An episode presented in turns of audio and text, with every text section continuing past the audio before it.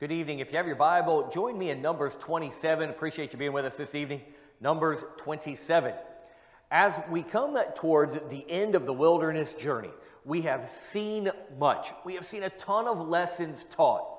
And as you look at the children of Israel, even in, in the last couple of chapters leading up to where we're at, you see in them repeated mistakes from lessons that they've been taught, but they really haven't learned well. So you look at the wilderness and you say, well, how effective has this wilderness journey been for the nation? And as you look at it, you can begin to get frustrated by what's going on. We're going to look at tonight specifically one individual who learned the lessons and who we want to look at and say, that's who I want to be in the midst of the wilderness. Join me now, Numbers 27. We are going to begin in verse 12. And the Lord said unto Moses, Get thee up into the mount Abarim, and see the land which I have given unto the children of Israel. And when thou hast seen it, thou also shalt be gathered unto thy people, as Aaron thy brother was gathered. For ye rebelled against my commandment in the desert of Zin, in the strife of the congregation, to sanctify me at the water before their eyes, that is, the water of Meribah in Kadesh in the wilderness of Zin. So God tells Moses, Look, your time has come to an end as the leader of the nation. You're going to get to see the promised land, but then you're going to be taken to heaven. Verse 15 And Moses spake unto the Lord, saying, Let the Lord, the God of the spirits of all flesh, set a man above the congregation, which may go out before them, and which may go in before them, and which may lead them out, and which may lead them in, that the congregation of the Lord be not as a sheep which have no shepherd. Moses recognizes an incredibly important principle right here. As Moses is coming to the end of his life, he knows that the people he has poured his heart into, the people he has invested so much in, that they still need leadership. And what Moses wants is that his leadership would outlast him. True leadership will always outlast you. As a parent, I want my leadership over my children to be such that when I'm gone, they continue in the way in which I have taught them and led them. That my parenting is such that they have learned to think, that they are prepared on their own, and that they can train the next generation and the next and on and on. True leadership will always outlast you. Moses knows his time is coming to an end, but it is so important that someone come on and to take up the mantle, if you will, who will continue on to lead the nation of Israel. So he asked God, God, you need to put somebody in here. I don't want the nation of Israel going around as a bunch of sheep with no shepherd. Please give them somebody who can lead them in your way. Moses knew that he had been the person, God was the one doing the leading. God spoke to Moses, Moses spoke to the people, and what Moses wanted was someone who would come in and continue to lead the people. Look, if you will, verse 18. And the Lord said unto Moses, Take thee Joshua, the son of Nun, a man in whom is the Spirit, and lay thine hand upon him, and set him before Eleazar the priest, and before all the congregation, and give him a charge in their sight. And they shall put some of thine honor, excuse me, and thou shalt put some of thine honor upon him, that all the congregation of the children of Israel may be obedient.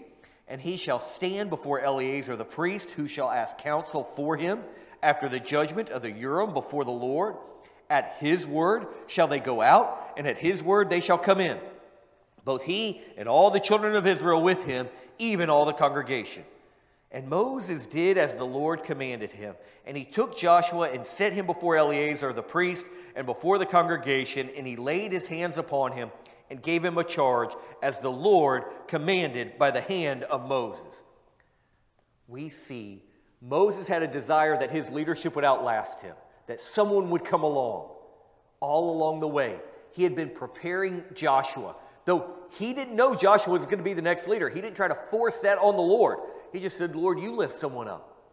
And the Lord lifted up Joshua. God always lifts up another leader. Can you imagine the children of Israel? Moses was all they had known. Moses had this incredible direct contact with God. Moses had overcome Pharaoh. Moses was the guy. He was their deliverer. he was their leader.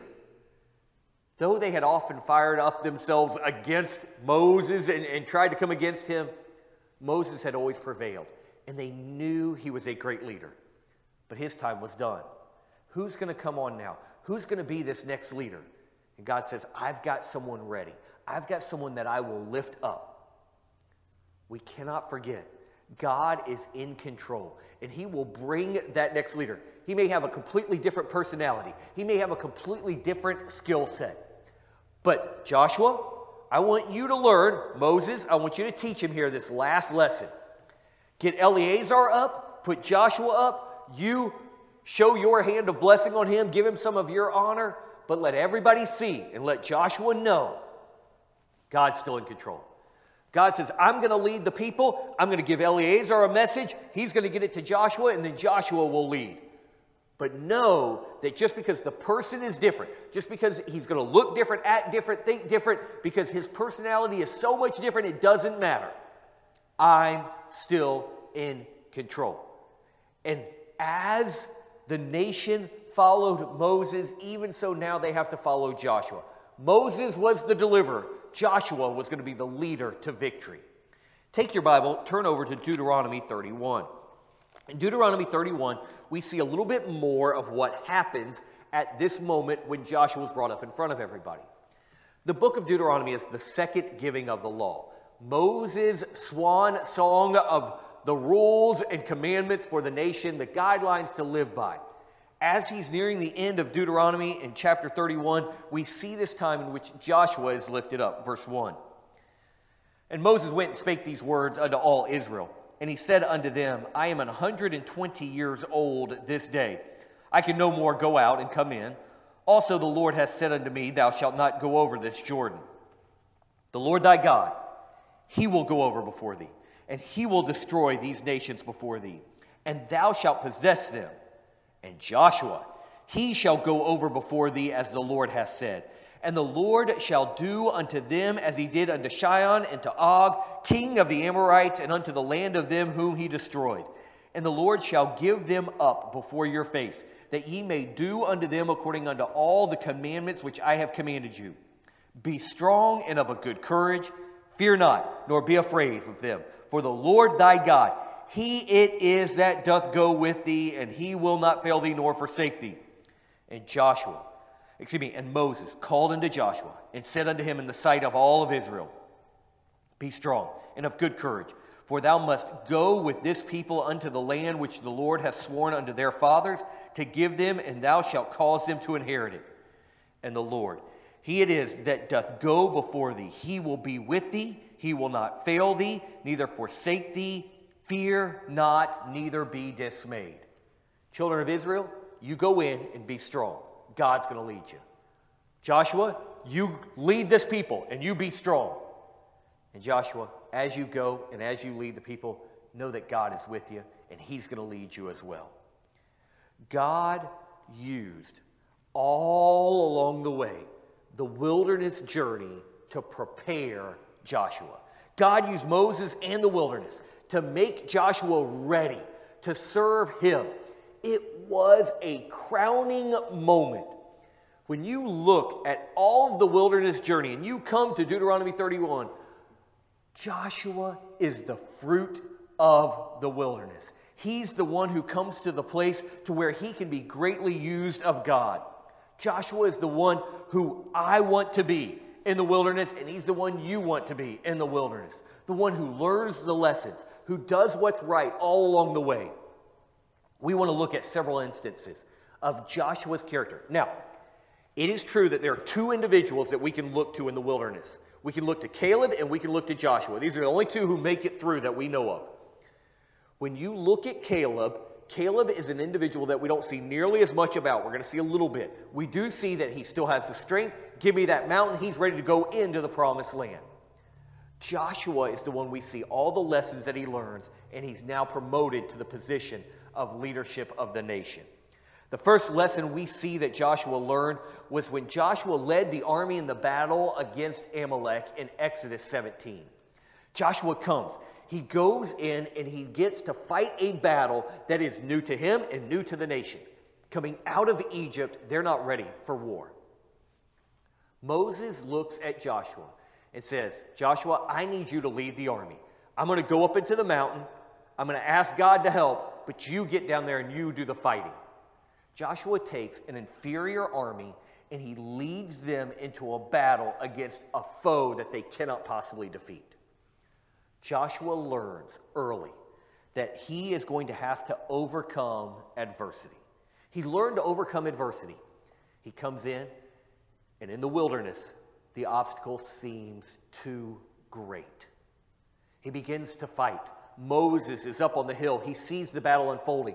When his hands are up, Joshua prevails. When his hands go down, Amalek prevails. Back and forth they go.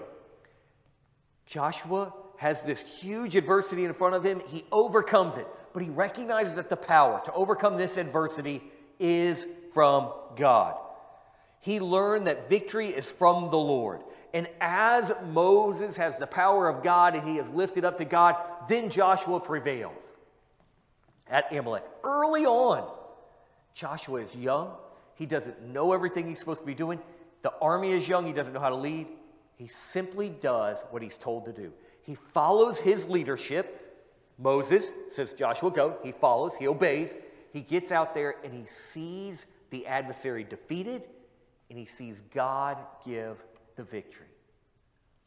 In the wilderness, one of the beautiful pictures that we learn is that we can overcome whatever adversity when we have the power of God on our life. Joshua takes that lesson. He's going to use it again in the promised land over and over and over. But he had to learn it early on. And he stayed true to that lesson he had learned. The next thing we see there in the life of Joshua comes in Exodus 24. In Exodus 24, Joshua goes up into the mountain with the 70 elders of Israel and Joshua, and he goes, or Moses, and they go up and they feast with the Lord, and the elders go back down to the camp. And Moses goes on up to spend 40 days with the Lord, and Joshua goes up with him. We don't know all of Joshua's role. We just know that the Bible tells us Moses' servant Joshua goes up, and he's there. We don't know all that he saw. We don't know all that he heard. We certainly don't know that he understood everything that Moses did. We know he's there long enough that when he comes back down to the camp, he sees all the idolatry going on and he says, What is this? It's the sound of war in the camp. But Joshua gets to go up and he gets to be witness to all that God is doing. And he is removed from this wickedness that's going on down in the camp. Joshua learned a lesson here that we can learn. And the lesson he learned is being a servant has its rewards.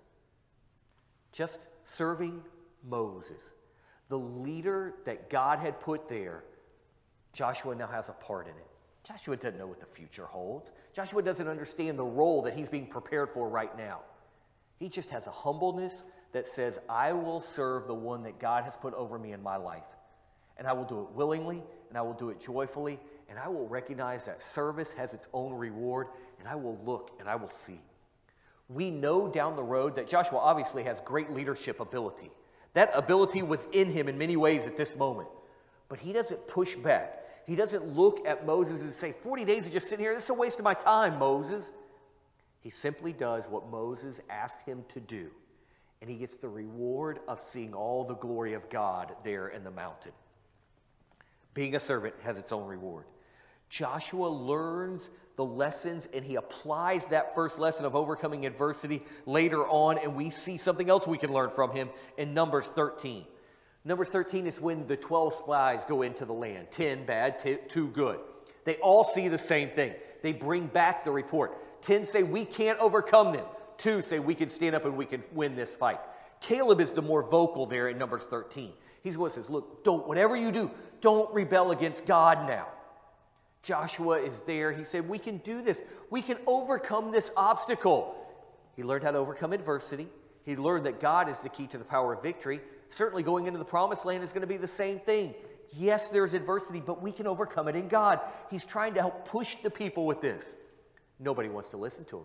They want to rebel. They want to stone Moses. They want to go back to Egypt.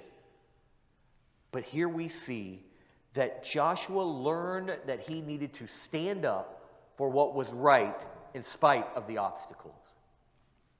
So he does. It wasn't just as if there were 10 people against him.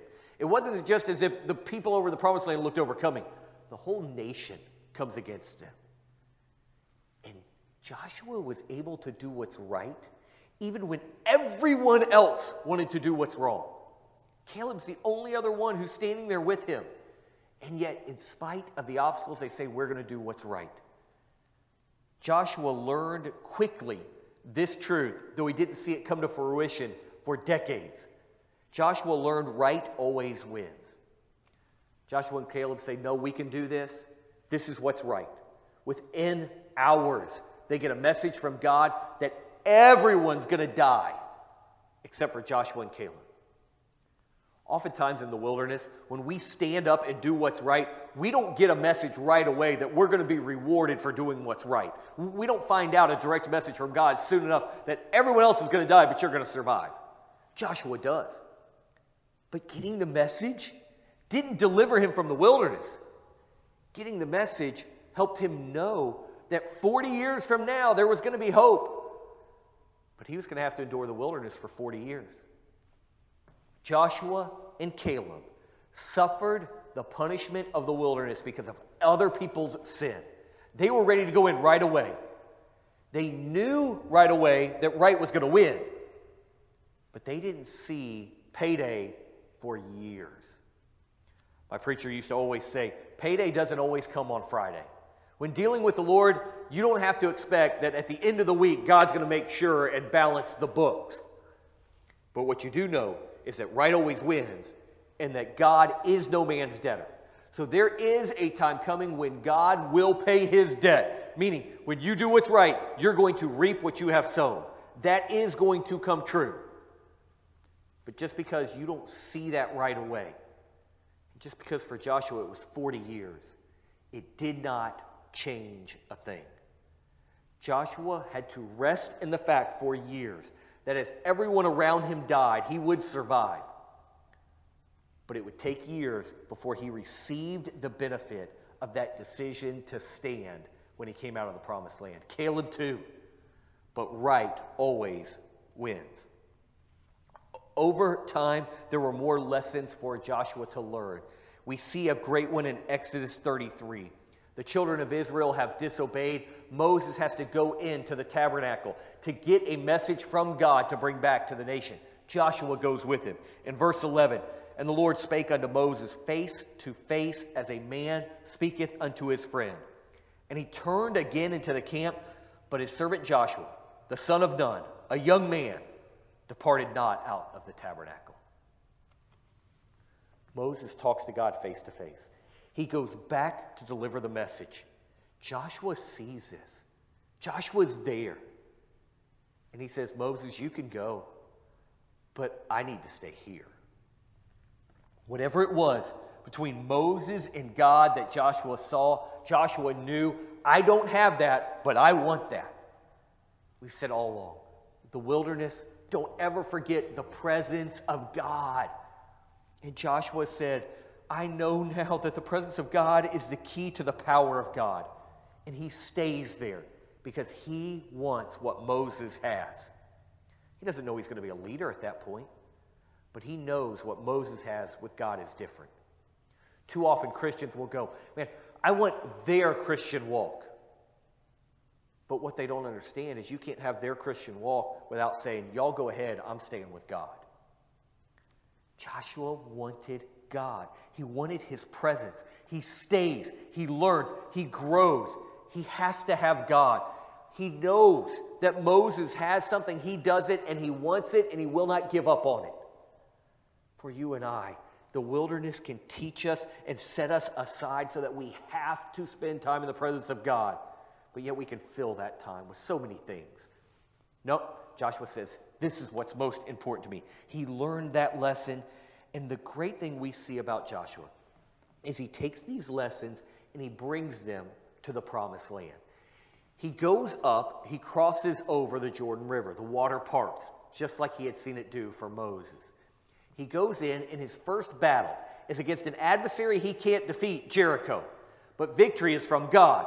So he's got to go. He goes to the presence of God, and that's a great story in and of itself where God tells him he's on his side. He's going to be there, he's going to help him defeat that battle. He goes in, he prepares, and in spite of the obstacles, he does what's right. He marches around. He doesn't go with his own plan, he doesn't try to fight, he doesn't try to overcome the walls. He marches, the walls collapse. Joshua goes in. And yes, there are a couple of mistakes that Joshua will make throughout the book, but he always comes back to the Lord quickly. He always gets things right. He always pushes the nation forward. He goes in and he helps bring the nation into a place of victory in the land. Joshua remains faithful. He just faithfully walks with the Lord. Joshua's name means salvation. He is an Old Testament picture of Christ, the deliverer, the one who is going to bring us into victory in this life. And so Joshua goes in and he leads them, but he is faithful in his leading. And they go in and they take the promised land. And when you come to the end of the book of Joshua, you see such a great epitaph, such a great testimony about Joshua. In Joshua 24 31, and Israel served the Lord all the days of Joshua. They didn't serve the Lord all the days of Moses. They served the Lord all the days of Joshua. And more than that, all the days of the elders that overlived Joshua and which had known all the works of the Lord that he had done for Israel. The people saw what God had done in getting them into the promised land, getting them out of Egypt. They saw it in Joshua. Joshua, leadership outlasts you. He teaches those under him. Look, you teach the next generation. We need to keep going. We need to keep following the Lord. As for me and my house, we will serve the Lord. Are you going to do the same? And he calls them to it. And the people step up. They follow Joshua, they follow the elders that outlived Joshua, and the nation walks with God because Joshua remained fruitful. Joshua learned the lessons of the wilderness. When you go through the wilderness in your life, and if you're going through it right now, you step back and you say, okay, how do I want to come out of this? And the answer is, I want to come out of this just like Joshua closer to God, prepared for whatever He has next for me. I want to have learned my lessons. It doesn't matter how long it takes, it doesn't matter what I have to endure. It doesn't matter if it's my fault that I endured or not. Because in the wilderness, I can keep close to God. I can keep growing close to God. And God can use whatever He's teaching me to bring victory one day. And so, God, I'm going to just keep walking with you, keep faithfully serving. I'm going to keep doing what's right all along the way. I'm going to remain faithful. Because when the time comes that I move outside of the wilderness, when I move to the place of the promised land, to that victory, that victorious Christian life, I want to be like Joshua, prepared to do everything that God has called me to do. How about you? Are you living in the wilderness like the children of Israel, murmuring and complaining, looking for an easy route out? Or are you like Joshua, content, serving, respectful, growing, determined for the presence of God, so that when you come out, when God delivers you, then you're ready to do whatever's next. Let's live our lives like Joshua did, ready to serve the Lord. As we come to a time of prayer this evening, let's be much in prayer for our nation. As at this moment, we still don't know who our next president will be. We do not know certain things about who's controlling different branches of government. Let's pray a couple of things that it will be an honest election. I think that's important. Two, that God will use it to help draw people to Him and to bring glory to His name. And that healing will come to our country as a result of this being done, and that there can be a sense of grace in coming back to the Lord as a land. Let's pray, and we'll also be praying for our revival coming up at the end of the week. Father, as we look towards those times of life in which we go through difficulty, may we grow in grace like Joshua to be victors that we can then in turn live the life that is pleasing towards you and lead others to do the same.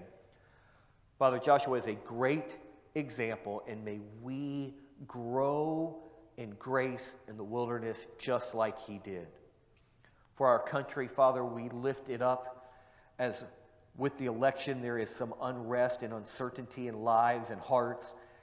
Father, I pray that it would be an honest election and that the results would be true and they would be found to be right.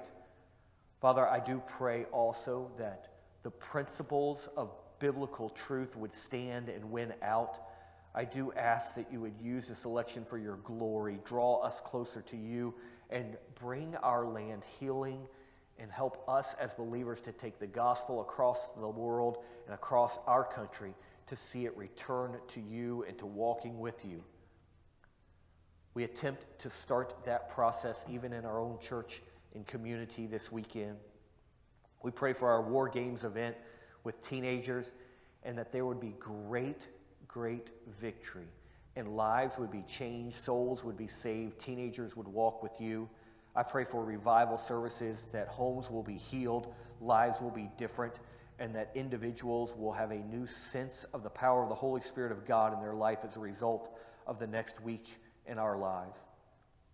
God, we need you, we lean on you, and we ask you for power. Guide us and direct us for your glory, and it is because of Christ we ask it. Amen. Lord bless you. Have a wonderful evening.